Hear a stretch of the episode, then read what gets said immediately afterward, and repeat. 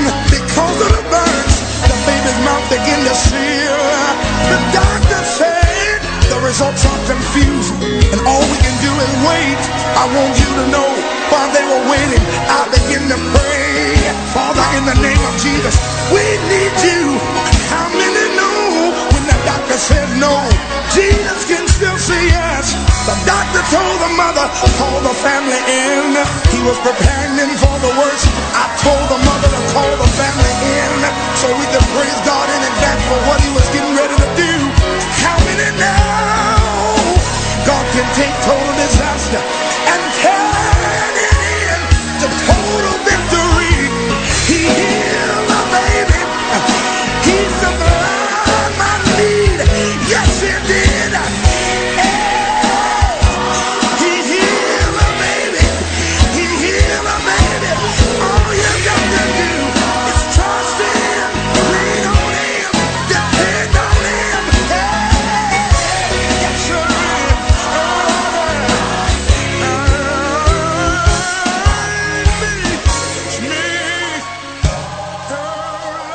You know, over the last several decades, you know, we're seeing more and more stranger and, and severe weather patterns occurring with more frequency, and intensity, around the globe. Global weather patterns, have gone completely awry. Earthquakes, epic flooding,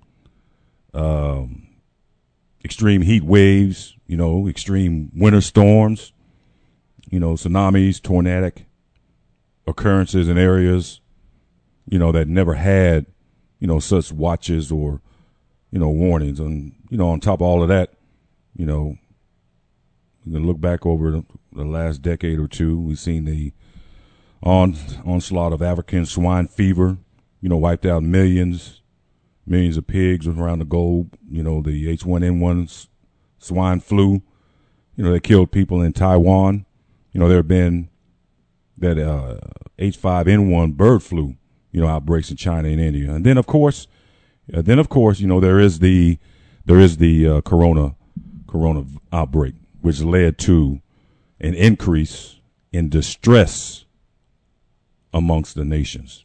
Now, Jesus described in Matthew 24 that these signs, there will be signs like birthing pains, or like it states, a woman in travail. The closer to giving birth, the frequency and intensity of the birthing pains, so to speak. The signs in nature constitute one of six categories of signs that the Bible tells us to watch for in, these end times. Now, this category of end time signs is it's a very important one. And yet it is the category that receives, the least respect. There are two reasons for this. One is that it's, it's conceptual, and the other one it's we can categorize as philosophical. Now, the conceptual problem resides in the fact that they have always, been signs of, in nature.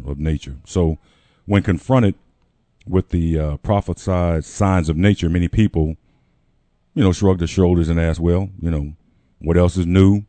We've always had tornadoes and hurricanes and earthquakes. But, however, what they overlook is that Jesus said these signs would be like birth pains. I know I'm repeating myself, but I want to hit home on this point. That means they will come with more frequency and intensity the closer we get to the Lord's return. And that is exactly what's happening, appears to be happening today. Now, the philosophical problem many people have with the signs of nature is, due to the fact that so many folk have been brainwashed by Western scientific rationalization into, believing that for something to exist, you must be able to see it. You got to be able to measure it, weigh it, dissect it. It's the opposite of faith comes by hearing, and hearing by the word of God. In contrast, the Bible teaches there is a whole realm of the supernatural that cannot normally be perceived by the senses. Unfortunately, today most of the unsaved world trust what they can physically see and what they hear, what their hands can handle, what they can see and hear through social media and so forth. However, in the supernatural realm, the Apostle Paul wrote, "For we wrestle not against flesh and blood, but against principalities, against powers, against the rulers of darkness of this world, against spiritual wickedness in high places." It also includes God's intervention in history from time to time through supernatural manifestations and of course, natural disasters. Sometimes God uses signs of nature to underline the importance, of major events. For example, at the birth of Jesus, God placed a special light in the heavens, a manifestation of his Shekinah glory. And when Jesus was crucified, you know, the earth experienced 3 hours of darkness and a major earthquake. And the Bible says that when Jesus returns, the world will experience the greatest earthquake in history. We find that in Revelation chapter 16, verses 18 through 21. It says in verse 18, "And there were voices and thunders and lightnings, and there was a great earthquake, such as was not since men were upon the earth, so mighty an earthquake and so great." Verse 19, "And the great city," talking about Jerusalem, "was divided into 3 parts, and the cities of the nations fell, and great Babylon came in remembrance before God to give unto her the cup of the wine of the fierceness of his wrath. And every island fled away, and the mountains were not found." Verse 21, "And there fell upon men a great hail out of heaven, every stone about the weight of a talent, and men blasphemed God because of the plague of the hail, for the plague thereof was exceeding great." You know, it's amazing that with all this, again, this is in the future, but men will still be blaspheming God when they seeing stuff that's not natural. You know what I'm saying? They're still going to be blaspheming God. I find that pretty pitiful. Okay, and it says in Isaiah 40, verses 3 through 5, it says, "The voice of him that crieth in the wilderness, prepare ye the way of the Lord, make straight in the desert a highway for our God. Every valley shall be exalted, and every mountain and hill shall be made low, and the crooked shall be made straight, and the rough places plain. And the glory of the Lord shall be revealed, and all flesh shall see it together, for the mouth of the Lord hath spoken it." You know, more often, you know, God uses signs of nature as remedial judgments to call nations to repentance.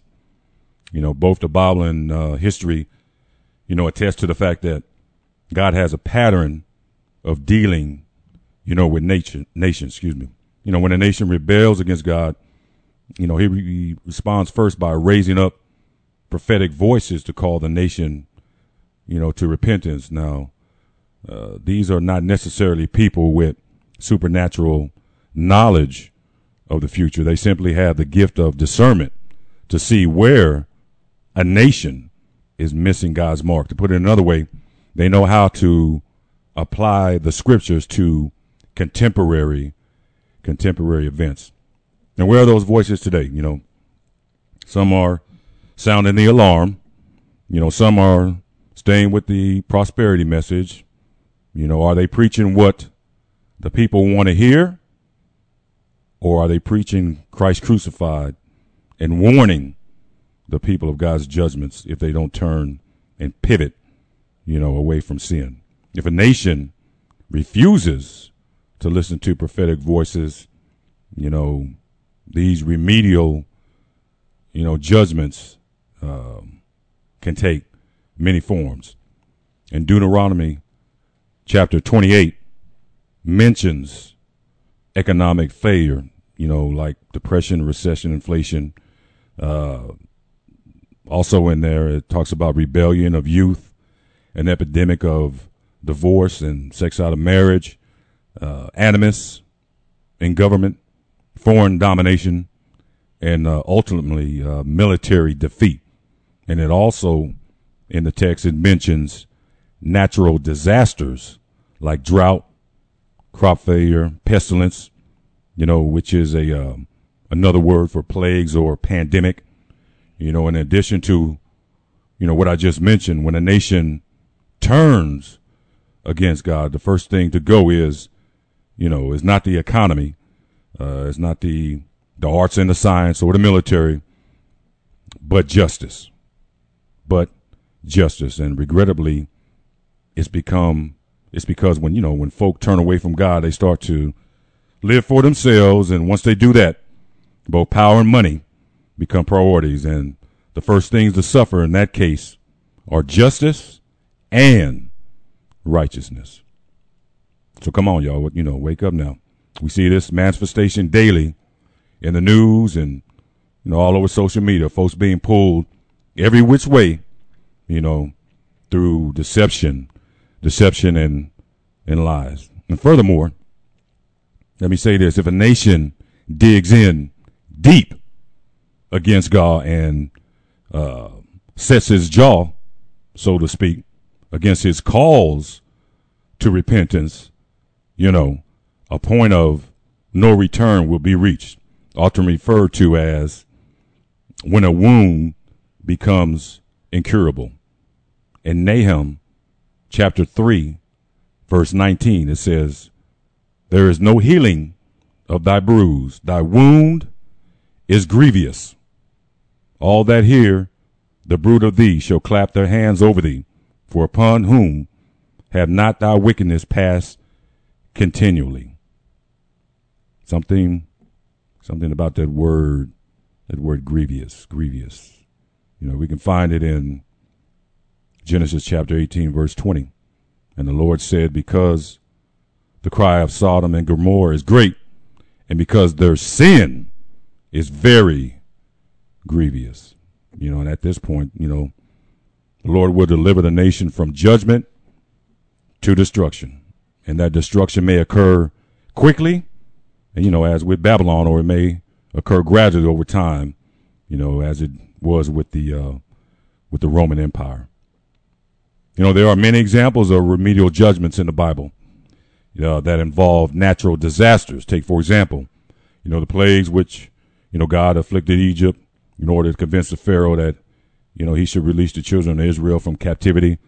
The Lord sent plagues of frogs and gnats and flies and locusts. You know, in addition, he contaminated the nation's water, afflicted the livestock with pestilence, struck people with swords and boils, engulfed the land in a thick darkness, and finally took the lives of the firstborn of both men and livestock. And another example, when King Ahab led the Israelites into the worship of a pagan god, the Lord raised up the prophet Elijah to call the king and his people to repentance. When they ignored Elijah, the Lord then put a remedial judgment on the land in the form of a severe 3.5 year drought. That's in 1 Kings chapter 17 and 18.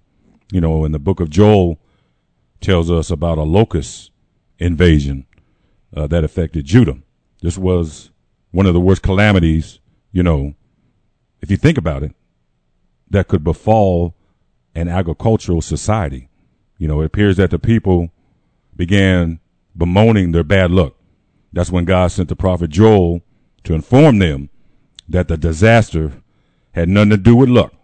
You know, Joel boldly proclaimed that the locusts had been sent by God to call the people to repentance. He warned that if they did not repent, the Lord would send something even worse, and that being an enemy army.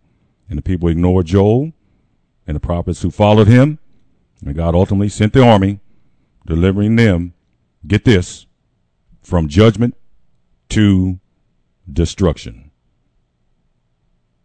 And 70 years later, when the Babylonian captivity ended, the Jews who returned to Judah laid the foundation for a new temple and then quickly lost interest in the project. They turned their attention instead to building, you know, their personal homes. For 14 years, the foundation of the temple stood vacant. Finally, God raised up an elderly, tough-talking prophet named Haggai. He confronted the people by asking them, "Have you noticed that when you plant your crops, they are destroyed by root rot? And when you replant them, they are destroyed again by hail. And when you replant, a windstorm comes." A windstorm comes. God is speaking to somebody today. He's calling you to repent of your misplaced priorities and give attention to the rebuilding of his temple. For once, the people listened, obeyed, and were blessed. Has God been showing us something here in America? Signs through nature, you know, to come to repentance, obey, and be blessed. Well, I believe so. But first we must ask, what if and how grievous is the sin in the nation? Violence, a lot of innocent blood shed. I'm not talking about just abortion. There are grievous murders that occur from the womb to the tomb. You know, school and workplace shootings, gang violence, family violence. What if and how grievous is the sin in this nation? Corruption at the local, state, federal level, you know, not strengthening the widow and the poor, oppressing the stranger.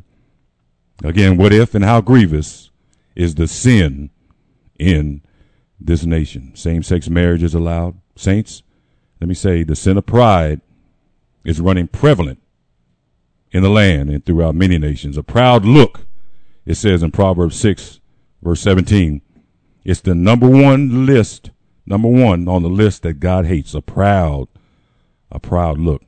It is written in Ezekiel 16, verse 19, he says, "Behold, this was the iniquity of thy sister Sodom, pride, fullness of bread," which is materialism, "and the abundance of idleness was in her and in her daughters. Neither did she strengthen the hand of the poor and the needy."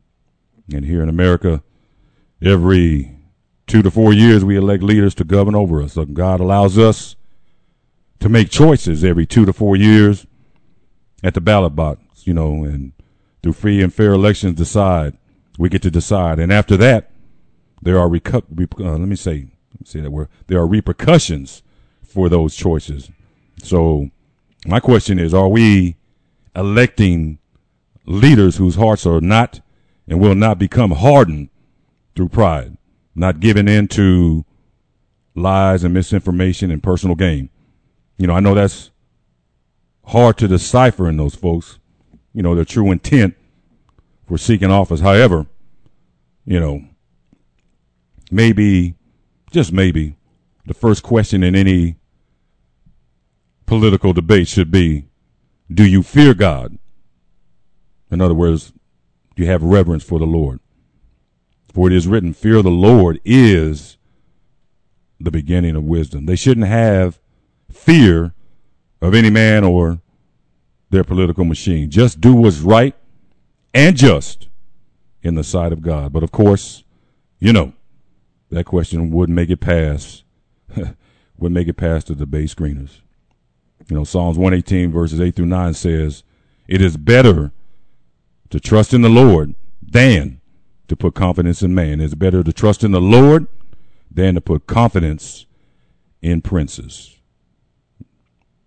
And heed the warning that was given to ancient Israel in Hosea chapter 4, verses 1 through 3. It says, "Hear the word of the Lord, ye children of Israel, for the Lord hath controversy with the inhabitants of the land, because there is no truth, no mercy, no knowledge of God in the land. By swearing and lying and killing and stealing and committing adultery, they break out, and blood touches blood. Therefore shall the land mourn, and everyone that dwelleth therein shall languish, with the beasts of the fields and with the fowls of heaven. Yea, the fishes of the sea also shall be taken away." Now, be honest with yourself. Are there signs that the land is in mourning? Is God trying to get our attention? First and foremost, through his written word, but also by signs of nature. You know, repentance is needed in the land. Yet, let me say, God is a loving God, and he has to deal with our sin. But the good news is, if God chooses to heal the land, what will he expect of us? Well, the Lord tells us in Zechariah chapter 9, verses 9 through 10. "And the word of the Lord came unto Zechariah, saying, Thus speaketh the Lord of hosts, saying, Execute true judgment, and show mercy and compassions, every man to his brother, and oppress not the widow, nor the fatherless, the stranger, nor the poor, and let none of you imagine evil against his brother in your heart. Amen. When I come back, we'll talk about honesty. And then later on in the second hour, the promises of God. This is Troy Napoleon Brown here on Fishbowl Radio, and I got to go to a couple of messages, and I'll be right back after this. Hi, Amy Manuel here, proud Texas liberal and host of Political Musings every Monday at noon on Fishbowl Radio. Each week, we explore politics through the lens of music and pop culture on themes that vary from science fiction to wages to civil rights to women's rights and sometimes just one artist like Elvis or Eartha Kitt. We'll meet activists and candidates and some folks that lived the history that some of us only read about. Join in each Monday at noon on FishbowlRadioNetwork.com. Jump in.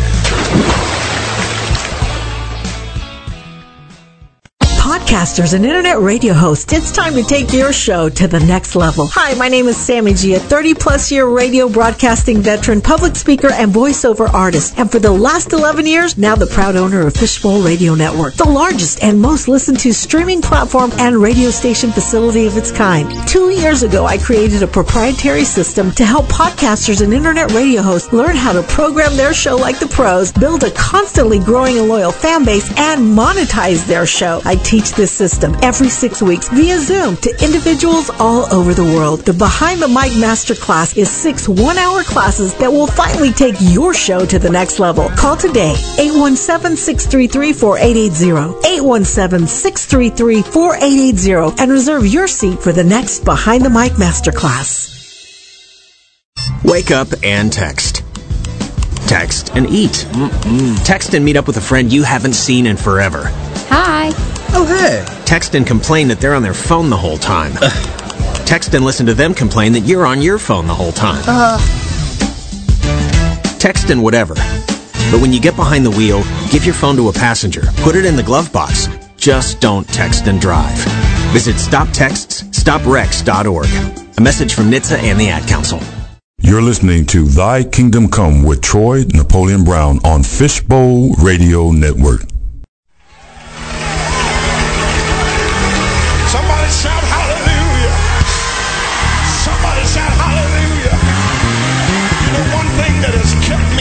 Trying time is that God told me that my wilderness was not permanent. Tell your neighbor, say your wilderness is not permanent.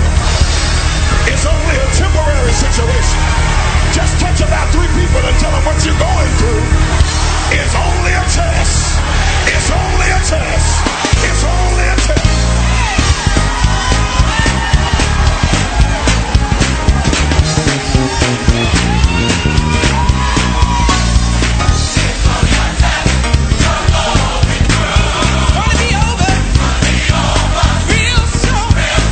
Keep the faith.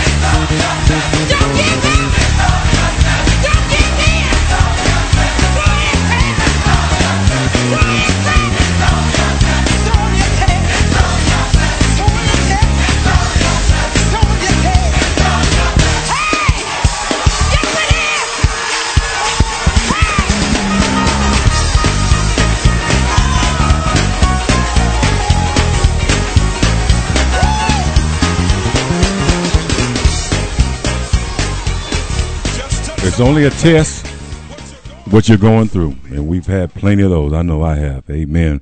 Amen. And you know what? It's really kind of amazing to see a lot of folks calling one another just straight up liars and whatever. We had somebody yelling at the president the other day. I forget where he was speaking at, calling him a liar. And then they got this thing called a big lie. It had to deal with something with the election. So that word is, I don't know if it's just me, but it seems like you see a lot of people accusing one another all the time about lied about this or lied about that, whatever. I think there's a problem with honesty. So let me get my 2 cents in on this. You know, it is written in Proverbs 6. There are 6 things that the Lord does hate. 7 are an abomination to him.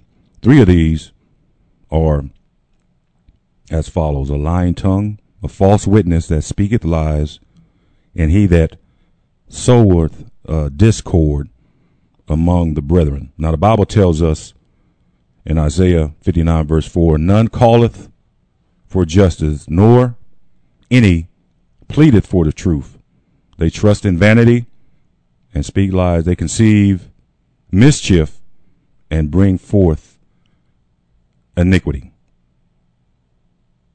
The Bible also tells us they bend their tongues like their bow for lies, but they are not valiant for the truth upon the earth. That's Jeremiah chapter 9, verse 3. And in verse 5 it says, and will not speak the truth. Yet the scripture tells us, Proverbs 12, verse 22, lying lips are an abomination to the Lord. And it says in Proverbs 13, verse 5, a righteous man hateth lying. You know, one of the biggest problems people have is honesty. You know, one of the greatest problems we see in society, like I just mentioned, you know, right now is dishonesty. You know, folks being led by dishonest individuals who sow discord that seek to divide for personal gain and acquiesce to the powers that be. You know, in political circles, they even have come up with subcategories for dishonesty. You know, they use phrases like spin or talking points. They even have a definition for spin. They say it's the best presentation of the facts. You know, many today have given themselves over to disinformation and so forth. You know, however, how one dresses it up, it's still made up, still dishonesty, blatant and lying. But let's be real, very few think of themselves as dishonest. You know, very few of us will consider ourselves a liar. Yet we all know that at one time or another, you know, we have lied. And one of the problems we may have or had regarding lying is not having a honest enough heart, you know, to admit the truth. We may have told a little what they call a white lie, but refused to admit it was a lie. You know, for instance, we may have given our word that, you know, we would be at a certain place at a certain time, and, you know, something comes up, we didn't keep our word, yet refused to admit to ourselves that, you know, that was lying. Perhaps, you know, you may say jokingly, yeah, I'll be there, you know, by 3, but, you know, you didn't make it. What does that make it? Yeah, that's still a lie. You know, perhaps, you know, we are not prepared to admit what a lie really is. A lie is an abominable thing that God hates. Let me put it in perspective. To say something in the form of a promise or a commitment and then not keep your word regardless of the reason is a lie, and God hates it. You know, perhaps you will say, you know, we will go to a certain church on a certain day, yet you don't go. You know, that's a form of lying, and God hates it. If you tell a person anything that is part true and part dishonest, well, that's a lie, and God hates it. If you say someone did this or that and it's not true, then you have told a lie about that person, and God hates it. And if you say You will be at someone's house at 2, but you didn't make it until 4. It's still a lie. What you should have said was, Lord willing, I will be there at 2, or I'll try to be there at 2 p.m. You know, in James chapter 4, 13 through 15, James addressed that. He says, Go to now, ye these say, today or tomorrow we will go into such a city and continue there a year and buy and sell and get gain. Whereas you know not what shall be on the morrow. For what is your life? It is even a vapor that appeareth for a little time, then vanisheth away. Verse 15, For that ye ought to say, If the Lord will, we shall live and do this or that. You know, there's a lot of folks who had some plans for today. They said they're going to do this and that. Yet, unfortunately, you know, some of them, they didn't wake up. They didn't wake up. Look at the words Jesus says about Satan in John chapter 8, verses 44 and verse 45. Jesus said, He is a murderer from the beginning and abode not in the truth, because there is no truth in him. When he speaketh a lie. He speaketh of his own, for he is a liar and the father of it. And because I tell you the truth, you believe me not. Please note, it is not only those who lie that go to the lake of fire, but also those who refuse to believe the truth.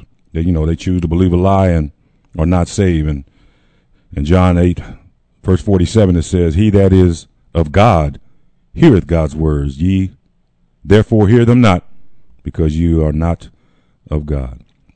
And what causes a person to lie? You know, it's Satan. Satan works in our emotions and our feelings. Perhaps if one did not lie, they would embarrass themselves. So, you know, they lie. They try to, you know, cover the truth. They just cannot seem to tell the whole truth. Again, I've been there. Know what I'm talking about. But it is written in Acts chapter 5, verse 3. Peter said to Ananias, Why hath Satan filled thine heart to lie? You know, and Satan is the father of lies. Satan was a liar from the beginning. Satan is a deceiver, and he's currently deceiving the whole world. Perhaps the greatest lie is to believe the Bible is not the infallible word of God.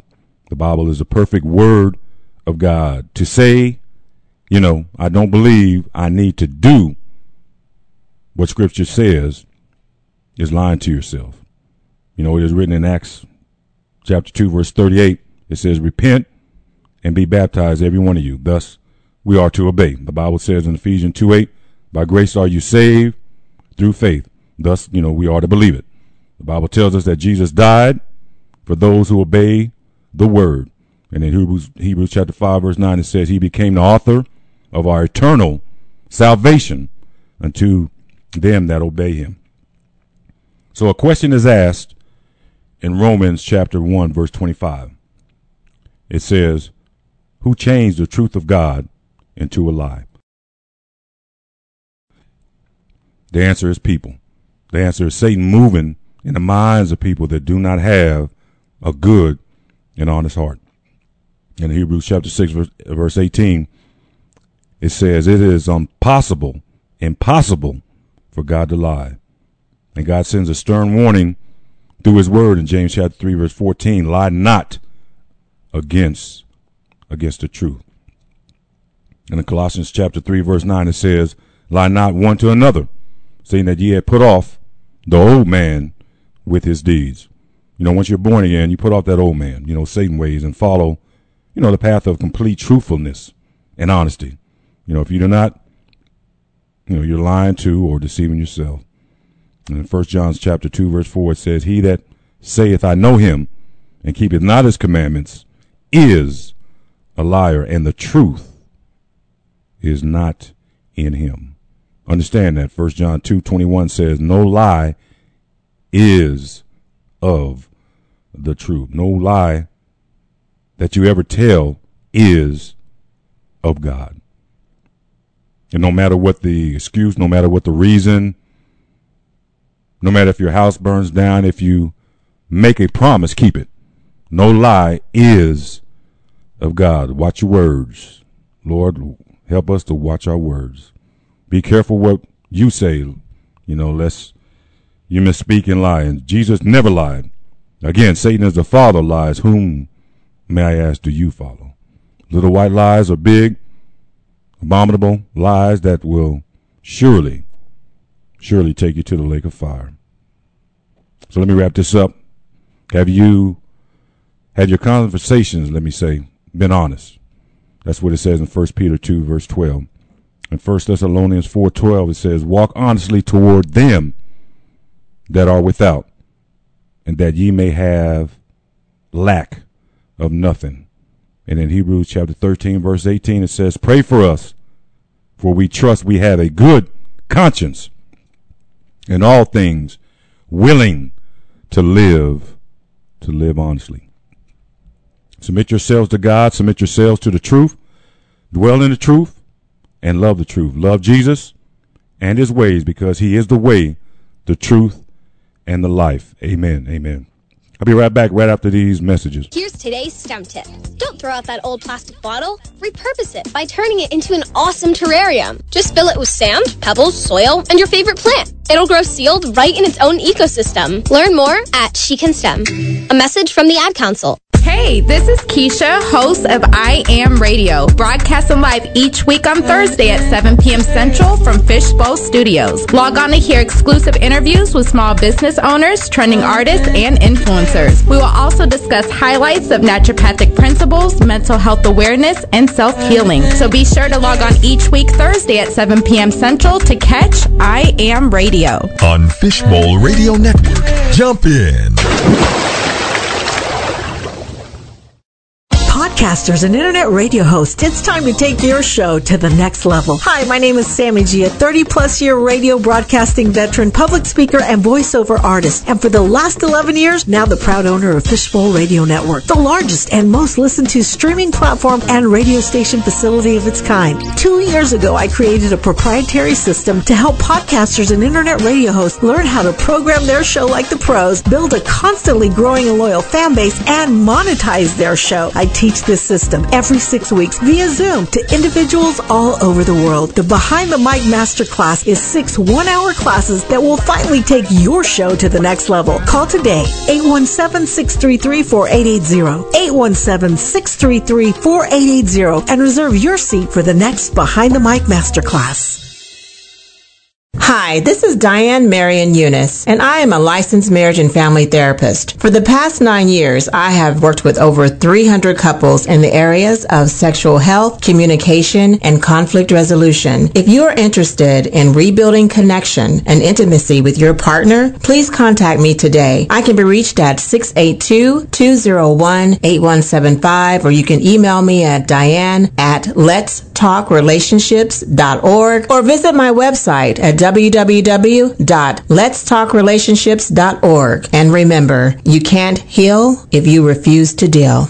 Hi, we're the Goo Goo Dolls. We're fortunate that our daughters have what they need to grow and learn. But that isn't the case for nearly 13 million kids in the U.S. that struggle with hunger. Childhood hunger is a heartbreaking reality that Feeding America is working to change.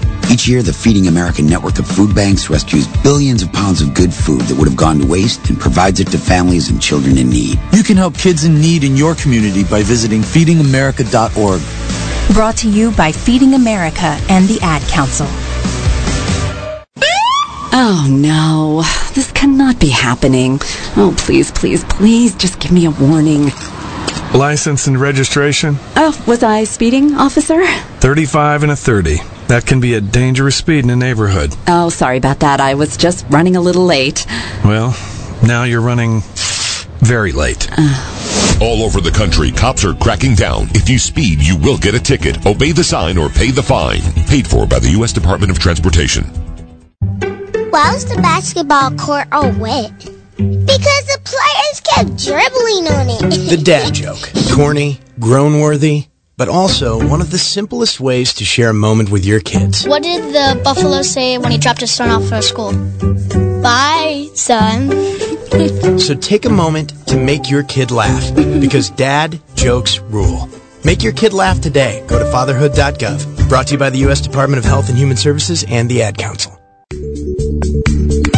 This is Dr. Lewis. Catch my show, The Dr. Fred Lewis Show, every Saturday, 10 a.m. to 11 a.m. You'll be able to hear news and views, and we want to hear from you. Log in on Saturdays in the Gray Stream, 10 a.m. to 11 a.m. You're listening to Thy Kingdom Come with Troy Napoleon Brown on Fishbowl Radio Network. No matter what you're going through, whether you're down, need a healing offering, all you got to do is just wave your hands. If I couldn't see a word, if I couldn't see a word, if I couldn't see a word, oh, I'll just wave my hand, Lord, if I couldn't see a word, if I couldn't see a word.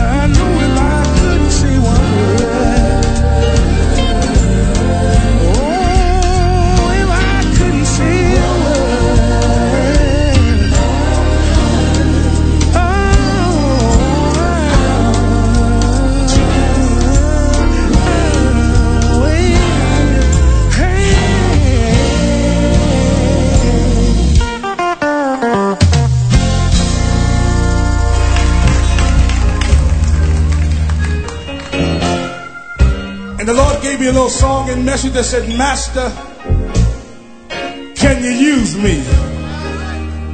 I may not be the best at this or that, but whatever I can do, Master, can you use me?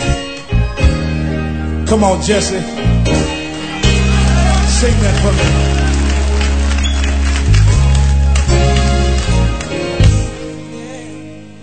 Can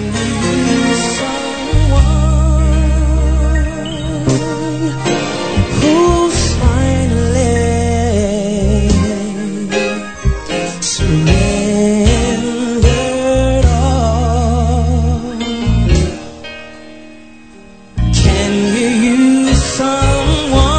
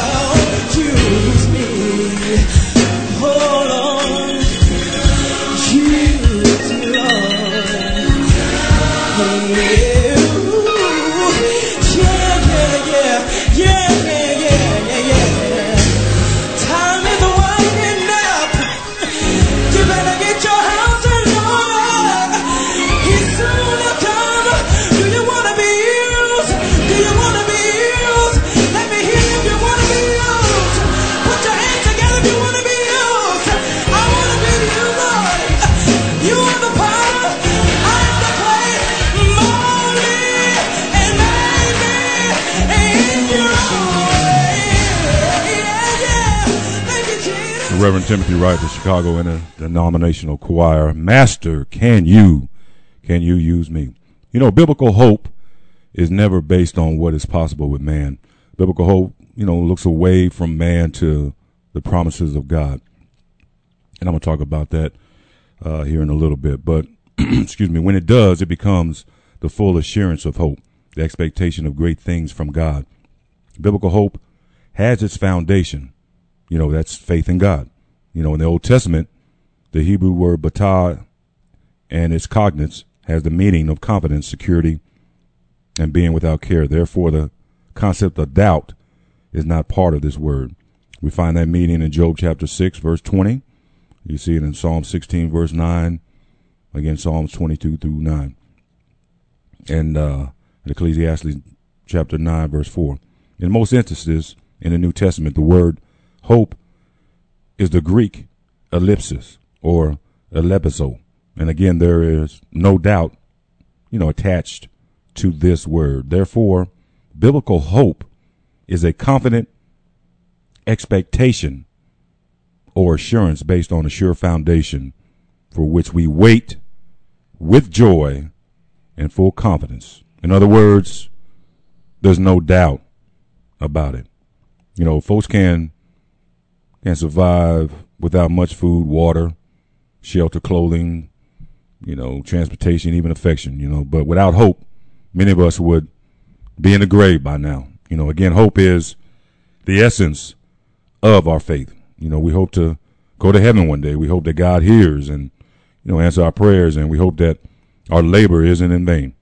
But what if hope was unnecessary for our faith? You ever thought about that? What if we could just look up and see heaven physically right in front of us? You know, what if we never had to persevere in faith and prayer? What if everything you ever wanted just happened the way you planned? You know, it says in Romans chapter 8, verse 24, "For we are saved by hope, and hope that is seen is not hope. For what a man seeth, what do he yet hope for?" Or in another translation, let me put it this way, "For in this hope we are saved, but hope that is seen is no hope at all. Who hopes for what they already have?" And you know, without hope, we can never fully trust in God with all our hearts. You know, hope is grasping for what we can't see, but we believe because of the assurance in our hearts from God. So let me go in there about a couple of things Scripture teaches us and has to say about hope. In Job chapter 11, verse 18, it says, you know, "And thou shalt be secure, because there is hope. Yea, thou shalt dig about thee, and thou shalt take rest in safety." In other words, you will be secure because there is hope. You will look about you, and you will rest in safety. Hope brings security. You know, house alarms, security guards, concealed handguns might offer some hope, you know, for protection against wicked people, but the eternal hope in Christ means that you are completely secured in God's hands in this world and the next. When the storms of life are raging, your anchor is the hope that God is in control, and He is. Hope, you know, brings confidence. It says in Psalms 25, verses 1 through 3, "Yea, let none that wait on thee be ashamed. Let them be ashamed which transgress without a cause." In other words, no one who hopes in you will ever be put to shame. You know, and because our hope is in the blood of Jesus, we don't have to worry about the shame of our sins. Amen. You know, we confess our sins and are covered by His sacrifice, not because of our good works, but through the grace of God. We, you know, as believers can come boldly to the throne of grace and seek God's help because, amen, and because of hope. You know, and hope, hope brings, you know, praise to God. You know, Psalm 71, verse 14, it says, "But I will hope continually and will yet praise thee more and more." You know, in our darkest hours and and the deepest pain, the body of Christ can still, you know, have hope. You know, we in Christ Jesus can praise him when everything around us looks bleak and dim. Our hope in God reveals that he is in control and he uses everything for our good. And, you know, hope brings eternal value. Amen. It says Proverbs 23:18, there is surely a future hope for you, and your hope will not be cut off. No matter what is, you know, going on around us, there is a future hope in Christ, not only working in us at this very moment, but he's also working out our destiny in his kingdom. You know, even in our physical death, we have hope of eternal peace, joy, and comfort.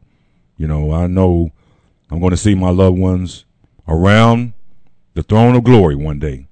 Grandparents, aunts and uncles, cousins, my first wife and daughter. You know, glory be to God and his promises. Amen. And, you know, hope brings strength. It brings strength. It says in Isaiah 40, verse 31, but those who hope in the Lord will renew their strength. They will soar on wings like eagles. They will run and not grow weary. They will walk and not be faint. God has planted hope in the heart of every believer so that we can build a strong relationship of love and trust with him. You know, demands of this life can, you know, kind of beat us down spiritually, emotionally, you know, sometimes physically. Yet remembering, and it's so imperative to be cognizant of these days that we're in, the hope that we have in Christ to overcome evil with good, to bless and not curse, and to draw on his word gives us renewed energy, you know, to face the world, you know, and hope brings goodness. Amen. You know, in Lamentations 3, verse 25, it says, the Lord is good to those whose hope is in him, to the one who seeks him. You know, the favor of God rests on those who put their hope in him. You know, he gives us the ability to excel in our gifts beyond our expectations. You know, goodness from the Lord is evident in our speech, in our actions, because of the hope we have, you know, in our hearts. You know, and hope brings joy. Amen. Romans 12, verses 12, it says, be joyful in hope. Be joyful in hope. You know, our outward circumstances may be, you know, exceptionally painful and difficult to deal with. But because of hope, amen, we still have joy. You know, the hope in Christ stirs up our joy so that, you know, we can praise the Lord in song and dance, you know, even in the midst, of any hardship. And hope brings love. It says in Romans chapter 5, verse 5, and hope does not put us to shame because God's love has been poured out into our hearts through the Holy Spirit who has been given to us. You know, hope reveals the love of God that is within all of us, all believers. You know, we are moved by the Spirit of God to show love to others in the hope that they will come to know Christ. And, you know, hope is the filter in which love is expressed in action and not just words, you know. And hope brings faith. Amen. Now, faith is confidence in what we hope for and assurance about what we do not see. That's Hebrews chapter 11, verse 1. The evidence or assurance of our faith in God is hope. You know, we don't have to see him to believe that he exists. The Spirit gives witness to our spirit that hope in God is a sure foundation that we can build, you know, our lives on. Wherever faith in God looks to the future, whenever faith in God looks to the future, you know, it can be called hope. And whenever hope rests on the word of God, well, you know, that can be called faith. Amen. And where is your hope, I might ask? You know, hope can, you know, it can be lost. You know, it can be found It can be easy.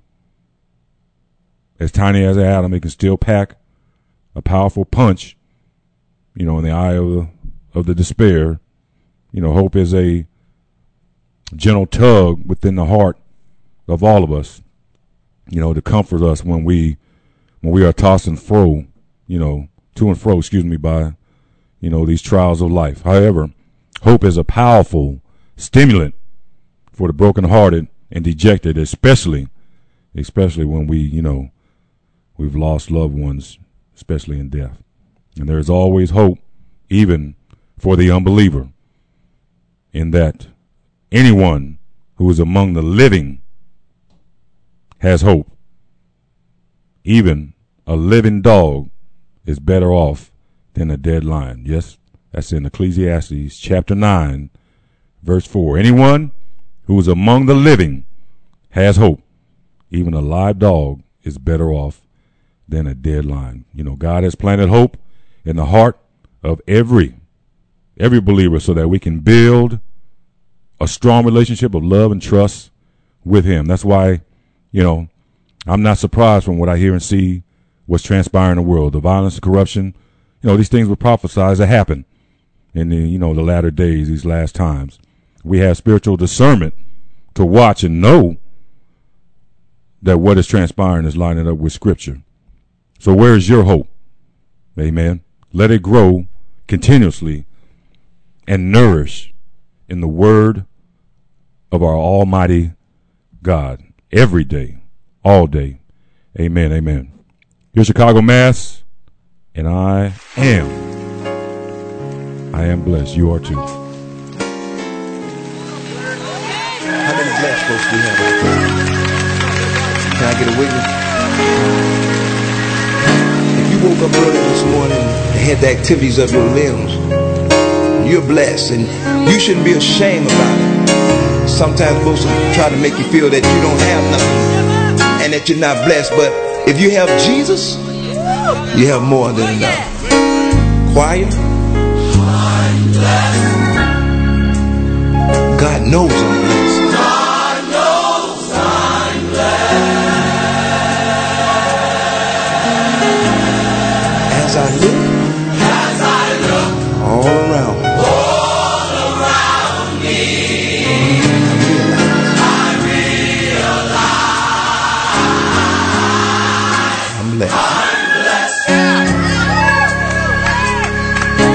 Tell your neighbors, tell them I'm blessed. I'm blessed. God knows I'm blessed. God knows that's it. I'm blessed. As I look all around me,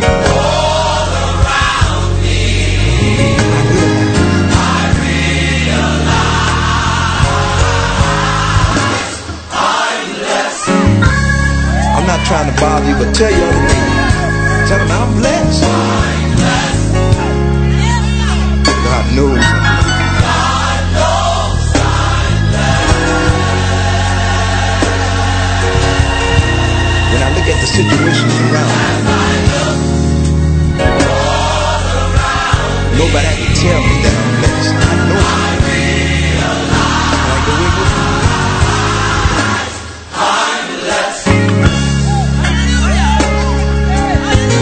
the sing that chorus over and over.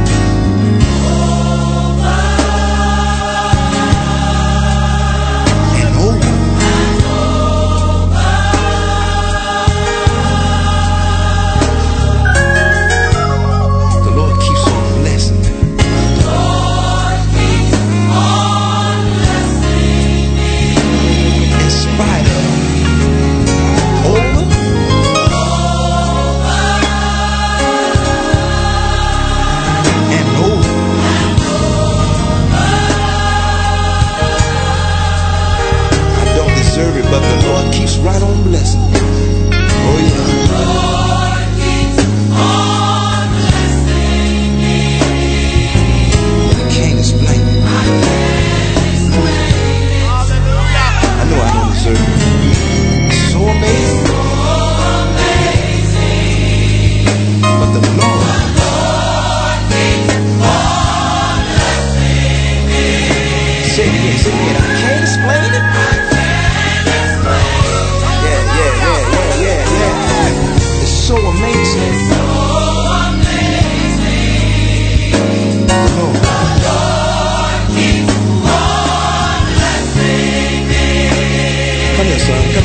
or something? Tell them about it. I've made mistakes. And I haven't been right all the time. No, no, no. But the Lord keeps on blessing me.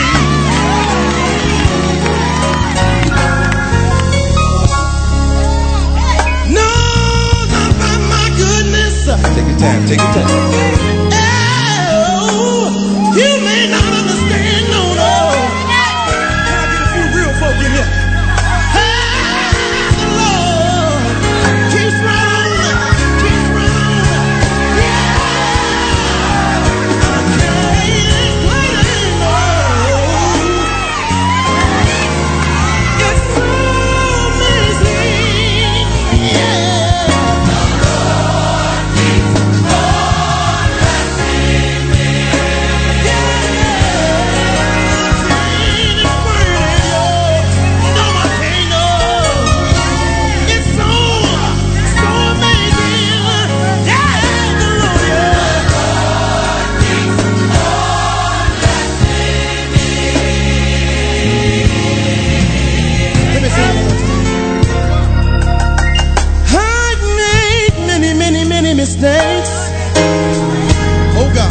Some real folk in here. I haven't been right all the time.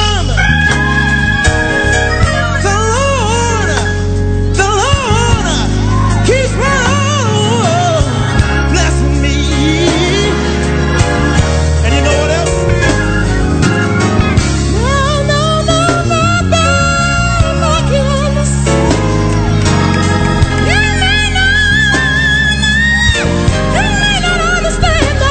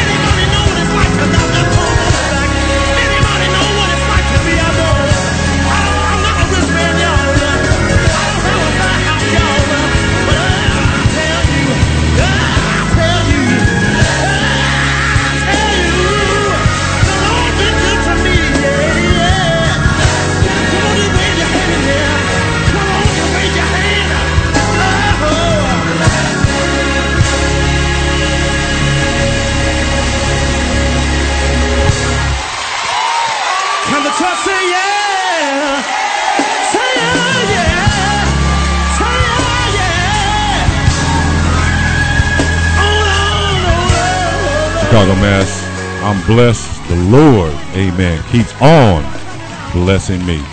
Troy Napoleon Brown here. I'll be right back. I got to take a quick break, but I'll be right back. I'm going to finish up with the promises of God.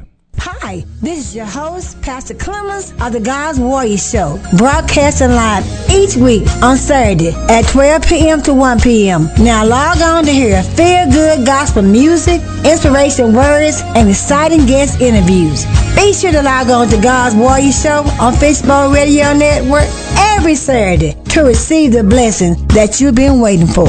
On Fishbowl Radio Network, jump in.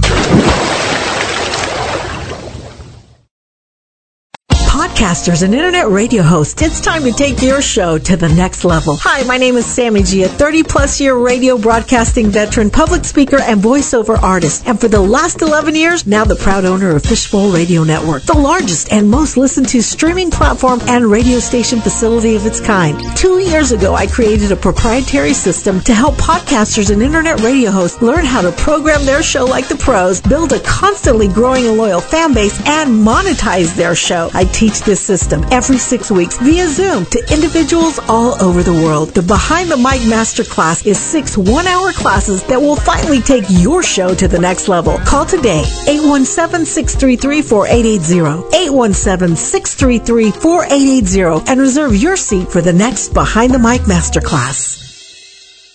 Here's today's STEM tip. Don't throw out that old plastic bottle. Repurpose it by turning it into an awesome terrarium. Just fill it with sand, pebbles, soil, and your favorite plant. It'll grow sealed right in its own ecosystem. Learn more at She Can STEM. A message from the Ad Council.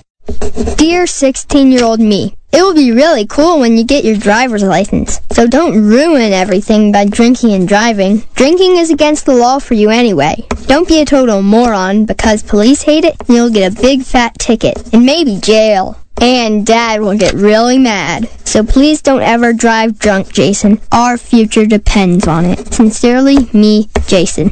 Underage drinking, adult consequences. Paid for by the National Highway Traffic Safety Administration. You're listening to Thy Kingdom Come with Troy Napoleon Brown on Fishbowl Radio Network.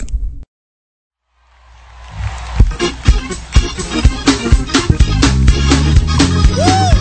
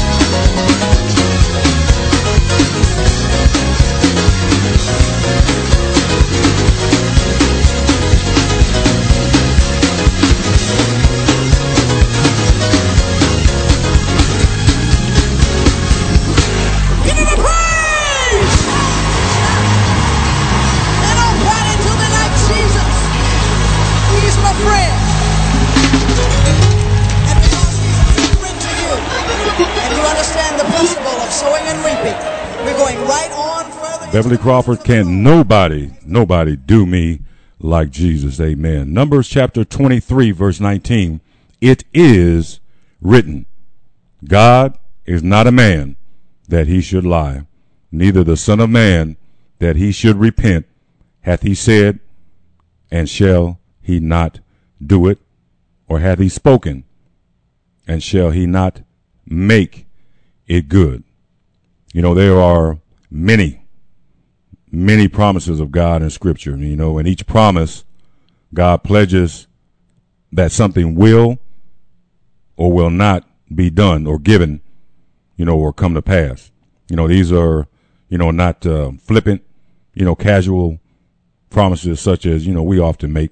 You know, these promises of God are, they're rock solid, you know, unequivocal, you know, commitments made by God himself. And, you know, because God is faithful, the recipients of the divine promises can have full assurance that what God has pledged will indeed, you know, be realized. You know, let me give you a few of God's promises through Scripture. And let me start back in the, I'm going to start in the Old Testament.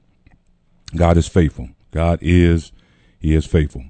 God promised to bless Abraham, you know, and through his descendants, the whole world. You know, it says in Genesis chapter 12, verses 2-3, and I will make of thee a great nation, and will bless thee, and make thy name great, and thou shalt be a blessing. And I will bless them that bless thee, and curse him that curseth thee. And in thee shall all the families of the earth be blessed. This promise was called the Abrahamic covenant, pointing to the coming Messiah from whom, you know, Abraham looked. You know, God promised that if we search for him, we will find him. It says in Deuteronomy chapter 4, verse 29, but if from thence thou shalt seek the Lord thy God, thou shalt find him. And if thou seek him with all thine heart and with all thy soul, you know, he is not playing hard to get. You know, our God is near us wherever we pray to him. You know, God promised that his love will never fail. He says in 1 Chronicles 16, verse 34, oh, give thanks unto the Lord, for he is good, for his mercy endureth forever.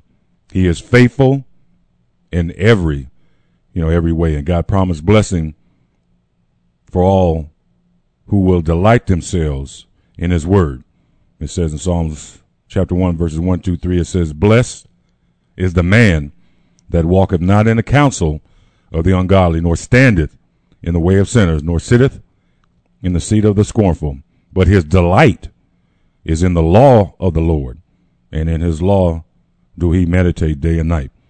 And he shall be like a tree planted by the rivers of water, that bringeth forth his fruit in his season. And his leaf also shall not wither, and whatsoever he doeth shall prosper. Simple faith, it does have its rewards. And in the New Testament, we see in Romans chapter 1, verse 16-17, you know, God promised salvation to all believes in his Son. It says, for I'm not ashamed of the gospel of Christ. It is the power of God unto salvation to everyone that believeth, to the Jew first, and also the Greek. For therein is the righteousness of God revealed from faith to faith, as it is written, the just shall live by faith. You know, there's no greater blessing than the free gift of salvation. You know, and God promised all things will work out good for his children.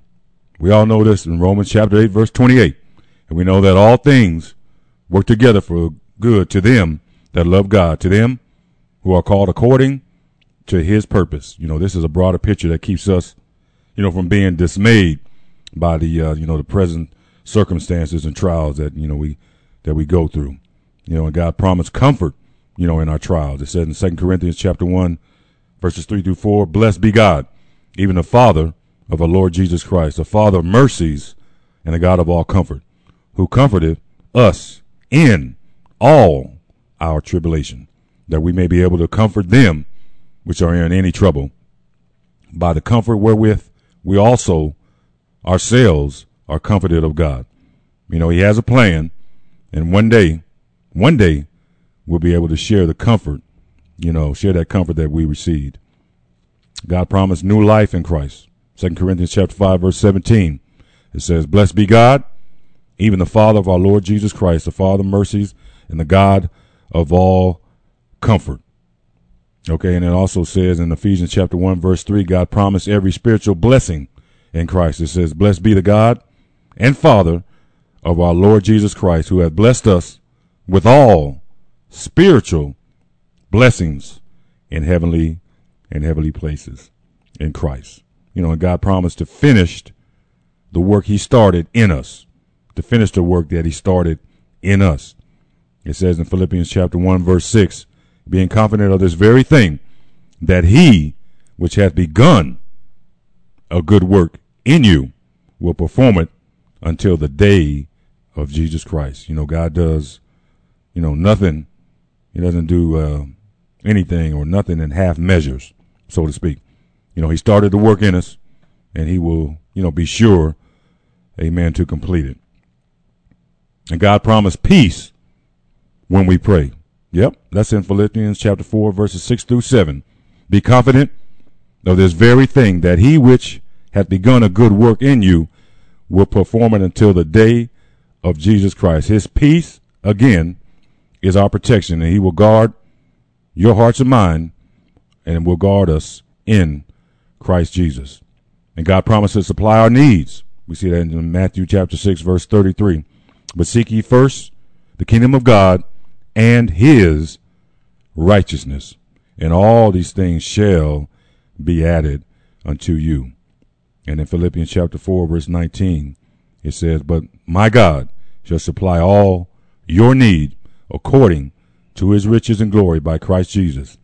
Not that we get, you know, everything we want, but our needs will be taken care of. We are more valuable, it says in Matthew 6:26, than the birds, and our heavenly Father, he feeds them.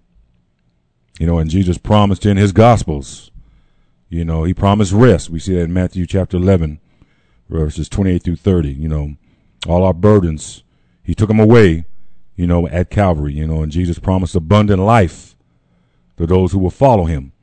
You know, following Jesus brings us more spiritual fulfillment than we could have anticipated. You know, we have left the boring, so to speak, behind. Amen. You know, and Jesus promised eternal life to those who trust him. See that in John 4:14. The Good Shepherd also promised to hold us securely. It says in John 10, verse 28, "No one will snatch them out of my hand." And Jesus promised his disciples power from on high. You know, and in this power, you know, they were to go on and, you know, turn the world upside down, as it says in Acts 17:6. And Jesus promised that he will return for us. Amen. And from then on, we will always be with him. So finally, brethren, whatever things are true, whatever things are honest, whatever things are just, whatever things are pure, whatever things are lovely, whatsoever things of a good report, if there be any virtue, if there be any praise, think on these things. There are many, many more promises of God that I could have listed.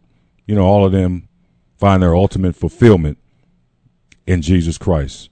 He is, as the author penned him in Hebrews chapter 1, verse 3, the radiance. He's called the radiance of God's glory. So, you know, no matter how many promises God has made, there are, it will always be, yes. Those promises will be answered, yes, in our Lord and Savior, Christ Jesus. Amen, amen. Getting ready to get out of here. I'm going to go into the crate, like we used to say back in the day, and pull out an old one for you before I get off of here. I'm going to play some Mattie Moss Clark, Upon This Rock.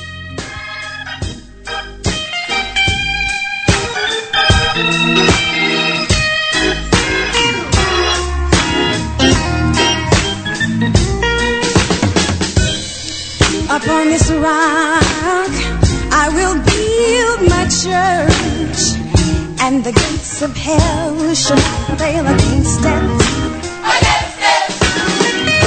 Up on this rock I will build my church, and the gates of hell shall not prevail against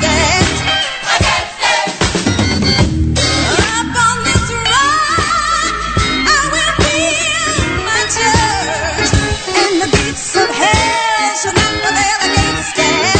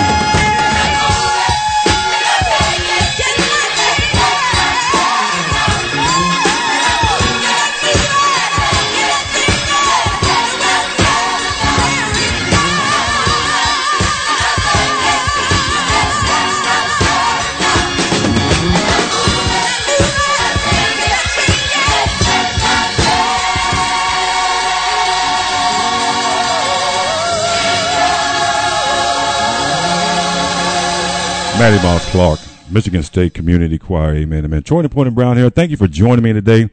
I talked about honesty, and I talked about biblical hope, and always the lean on the promises of God. Lean on the promises of God. Seems like that's all we have today, leaning on his promises and his assurances. And make sure, you know, that you have your mind made up, you know, especially in these times of dissent and just bedlam. I guess that's a good word to put it. You know, we're just standing firm and trusting in God. You know, my mind is made up. I'm going to serve the Lord. Amen. God bless you and have a good day and keep moving forward. Get right, church. It's just about time for us to go home. Have a good week.